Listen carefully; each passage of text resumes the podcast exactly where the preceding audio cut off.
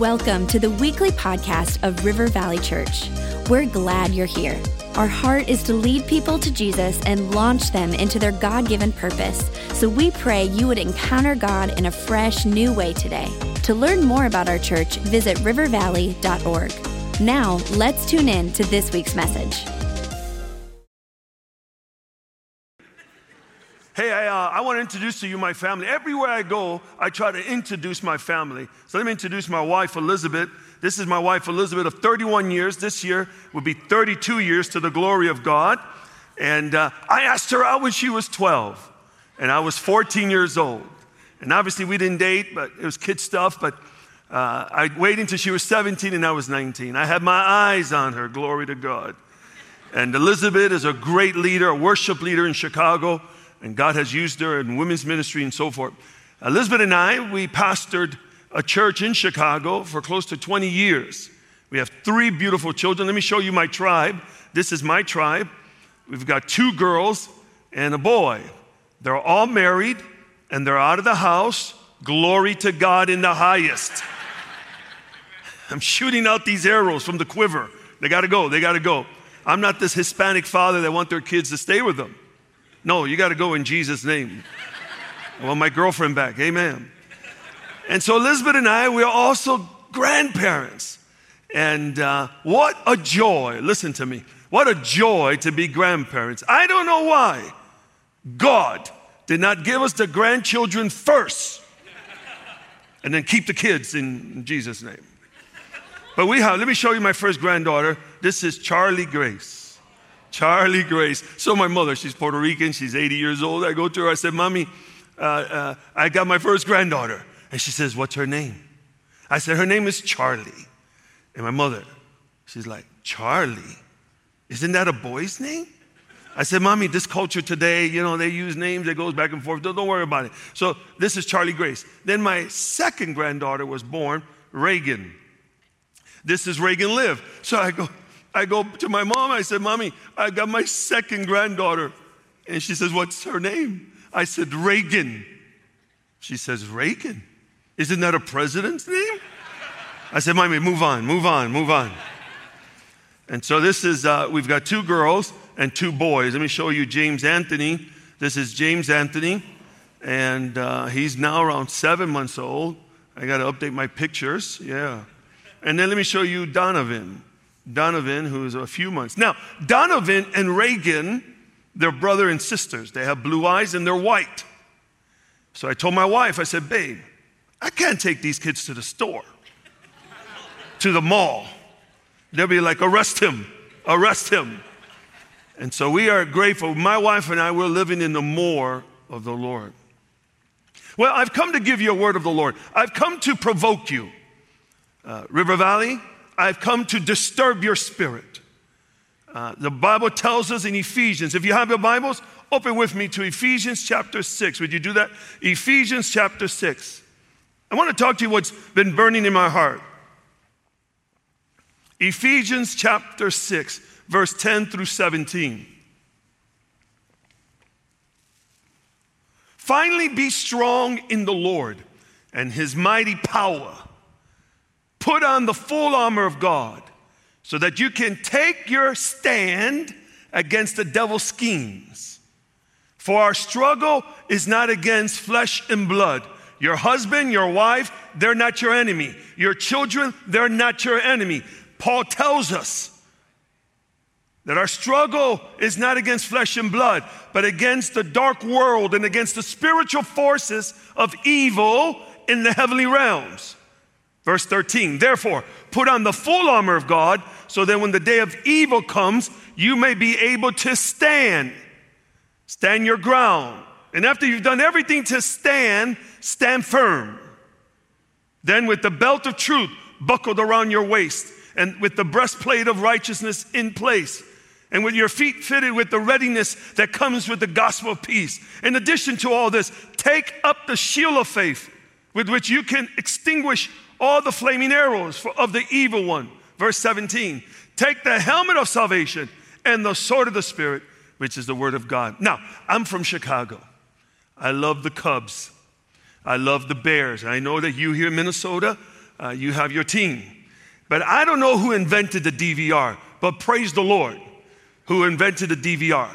Because when I'm in church preaching in a weekend, I will put on the DVR if the Cubs are playing or the Bears are playing, I will put on the DVR. And by the time I leave church, I've already have known that either they won or lost. And then I get home. And if they won, I'm going to see the game.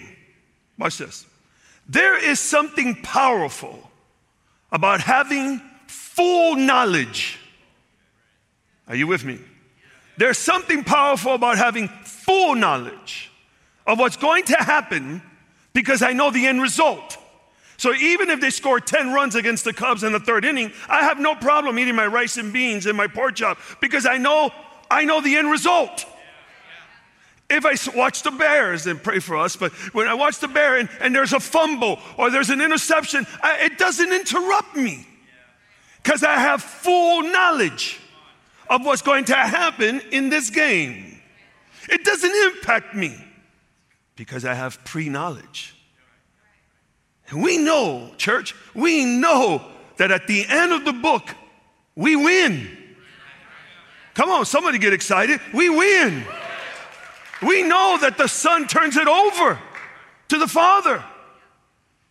The book of Ephesians, if you're taking notes, it's a book of ecclesiology in nature. Ephesians wants to talk to you about the church, the church of Jesus Christ. Can I just tell you here something?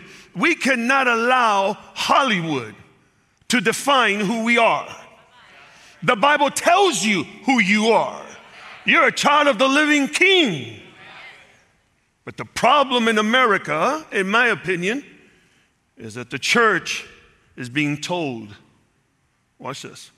In the book of Ephesians, they're talking about the church. We read in chapter 6 that at the end of the book of Ephesians, he says, Therefore, in order to wrap it up, the Apostle Paul wants to warn God's people. That's you. That's you. That's you. That's you. He wants to warn you. And he wants to give you a perspective for living in a pagan nation like Ephesus. Three times, y'all, three times. He says, Stand firm, stand firm, stand firm, which translates, don't move. Stay right where you're at. The problem is, is that we are people of God, we're trying to understand God. And God doesn't ask you to understand Him. He's asking that we obey Him because understanding can wait, church, but obedience cannot. Understanding can wait, but obedience cannot. And Paul is talking about the church. We're the greatest, look at me, we're the greatest institution on planet Earth. A scared world needs a fearless church. When I put this here, I thought for sure a lot of people get crazy with that. I say, yes! Ephesians chapter 1, verse 3 says this Praise be to God, the Father of our Lord Jesus Christ, who has been a blessed, who has blessed us in the heavenly realms with very spiritual blessings in Christ. Ephesians chapter 1, verse 20. He exerted when he raised Christ from the dead and seated him at the right hand in the heavenly realms. Ephesians chapter 2, verse 6. And God raised us up with Christ and seated us with him in the heavenly realms. Ephesians chapter 3, verse 10. His intent was that now, through the church, the manifold wisdom of God should be made known to the rulers and the authorities in the heavenly realms. Ephesians chapter 6, verse 12. For our struggle is not against flesh and blood, but against the rulers and against the authorities and against the powers of this dark world and against the spiritual forces of, of evil in the heavenly realms. What are you saying, Pastor Choco? There's something going on in the heavenly realms. Something is happening. And Paul says that God has given you the tools for that realm in order to deal with the and operate in the earthly realm. Let me say that again. Paul says that God has given you all the tools from that realm in order to deal and operate here in Minnesota. He's giving you The problem, I think, that many of us were having an identity crisis. We don't know who we are. I remember, I remember when I went to Burkina Faso, Africa. And they took me and they said, Pastor Choco, we want to take you to the palace. We want you to meet the Morde king. I said, let's do it. Love to meet the Morde king. And as we get to the palace, they stop and say, now listen, there's protocol when you meet the king. I said, give it to me. What's the protocol? He says, there's going to be three chairs one for you, one for the translator, and the king's chair. Whatever you do, Pastor Choco, don't look at the king. I said, hey, you all you have to tell me is once. I don't want drama here in Burkina Faso, Africa. I want to go back home to my wife, Elizabeth. Just tell me once. So there I am. Watch this. I come in and they sit me in my chair. And at the corner of my eye, I can see the king's chair.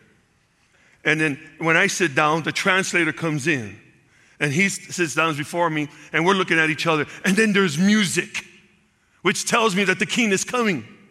Because when I came, there was no music. The devil is a liar. At least give me some salsa, something. Give me some merengue. So I, I sit down, I sit down, and, I, and the music, and there's the king. And I can see him from the corner of my eye, y'all.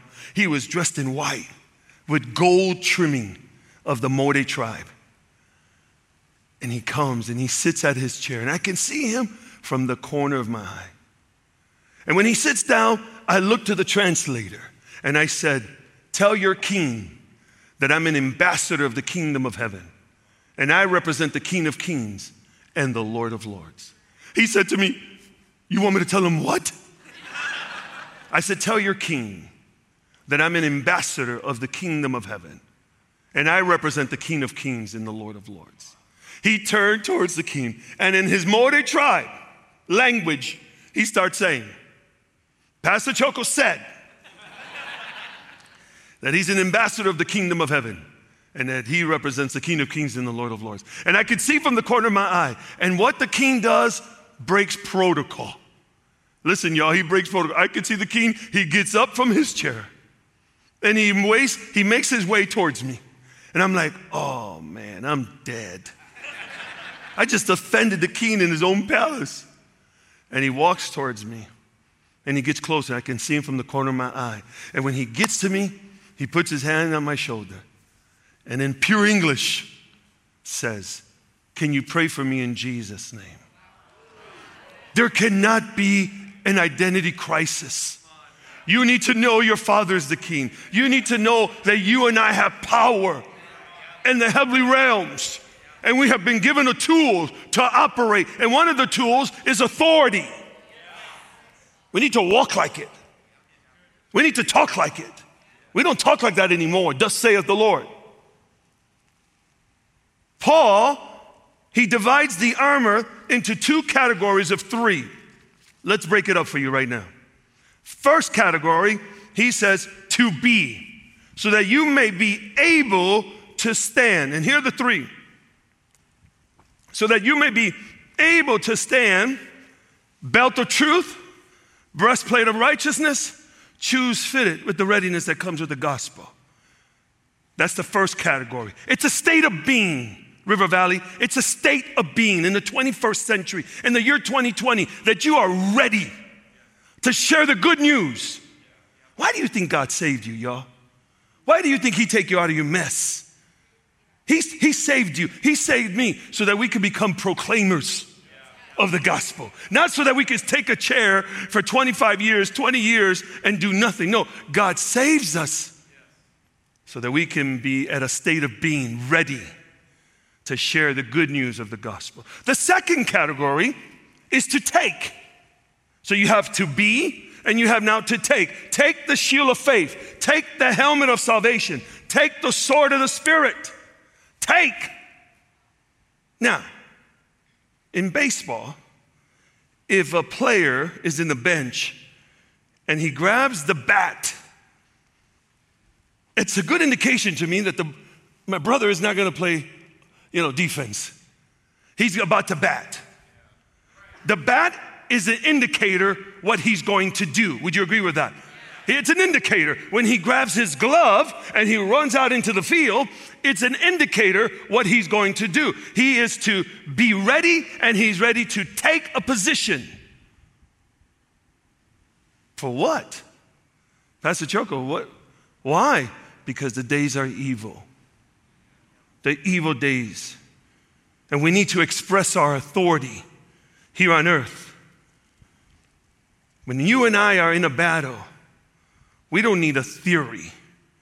We need something practical, something that we can use right now. And Paul gets practical and tells them what to put on. Listen to me. If you're going through a hard time right now in 2020, if you've only been for a few months now, if, if you're going through a hard time, you need to put on. You need to be ready because there are evil days.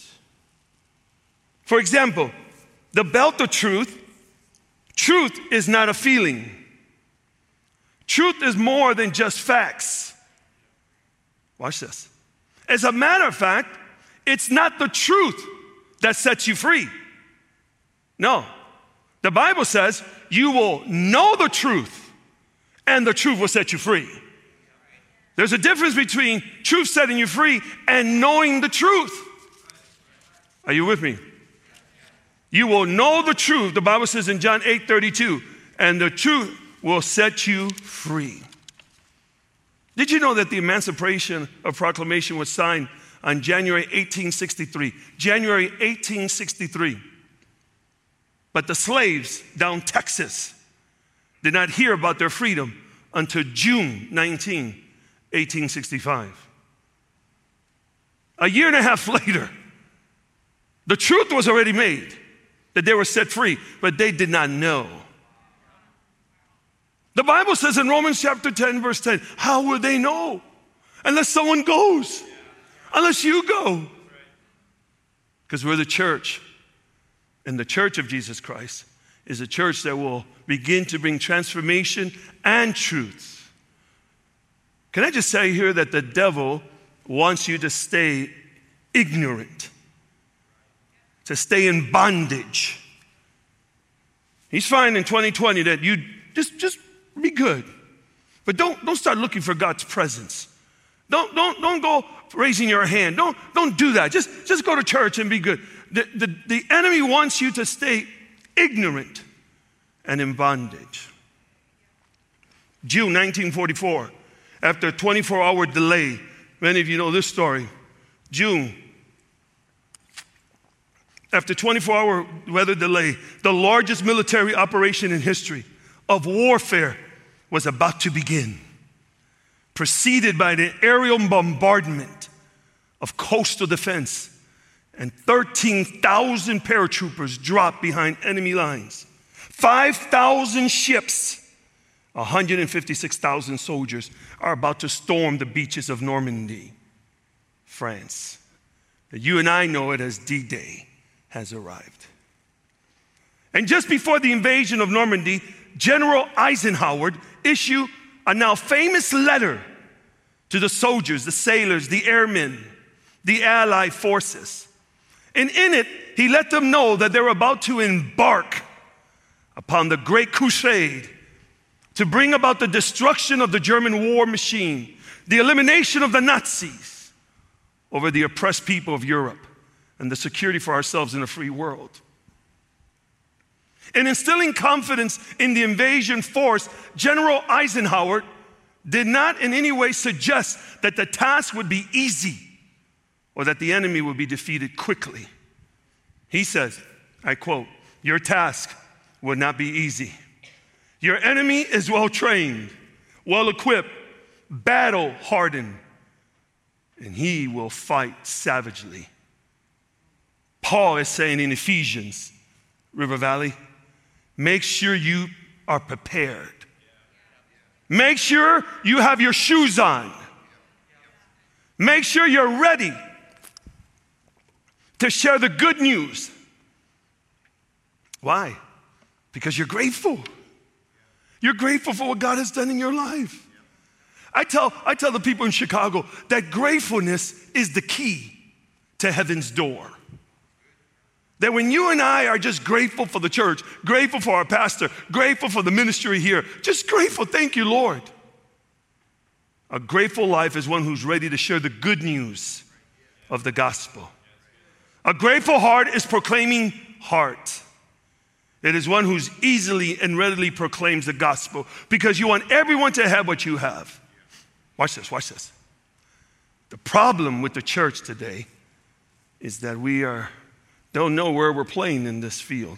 For instance, in the NFL, in the NFL, you know that there's three teams, right? You say, well, Pastor Choco, no, there's only two teams. No, there's three. You have the defense and the offense. And the offense is trying to get this ball, and this defense is trying to stop them and killing them and tackling them, and they're fighting there. That's the two teams. That's the most obvious. But there's another team. They're called referees. Did you know there are nine referees on the field? And they're dressed in black and white. They don't look like either of the team. Did you know that the referees have a playbook that has been sanctioned by New York? That the referees, they learn the playbook, and when they see something wrong, they throw flag. Unnecessary roughness. You can't do that. Delay of game, you've seen it. They're throwing their flags, the red flags, the white flag, the yellow flags. Their job is to legislate the law. Their job is to legislate the book. It's not their job to pick a team. Because the moment you pick a team, you have weakened your voice to legislate the good news. That's why I tell people, I say, hey, we're neither the donkey or the elephant. We represent the lion from the tribe of Judah. That's who we are. And when we look at the playing field and we look at the playing field, we pick a team, you have now lost your voice, your prophetic voice on planet Earth. You are an ambassador of the kingdom of heaven. Your job and my job is to put on the full armor, to take the helmet, and be ready for whatever comes, whatever comes your way. Because the days, look at me, look at me. The days are evil. They're evil days. We must go out. In Matthew chapter 28, we know it as the Great Commission. It's called the Great Commission. It's not the Great Suggestion to go out. See, I wasn't raised in the Assemblies of God church. I was not raised in the church. I was raised in the hood of Chicago. And so when I became the pastor in Chicago, I knew that this gospel had to be outside of the four walls. And that we had to take people out there and tell them about the good news. To put on our shoes and our helmet and our breastplate and let's go out and empty hell and fill heaven to the glory of God.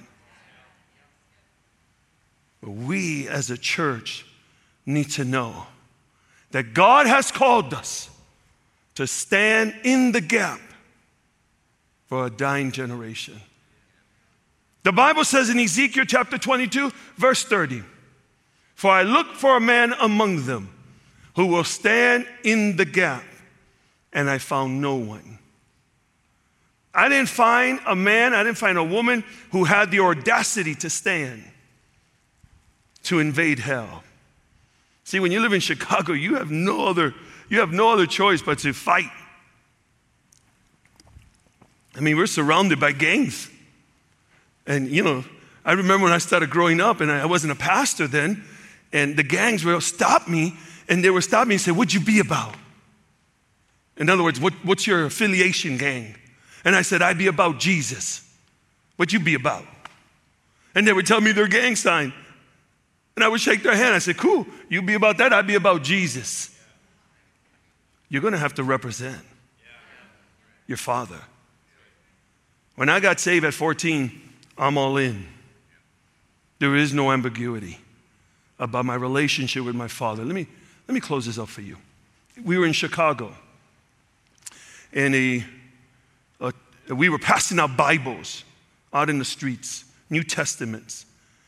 And as a, as a student walked into his classroom, the teacher grabbed the Bible and threw it in the garbage and said to the entire class, This Bible is good for nothing.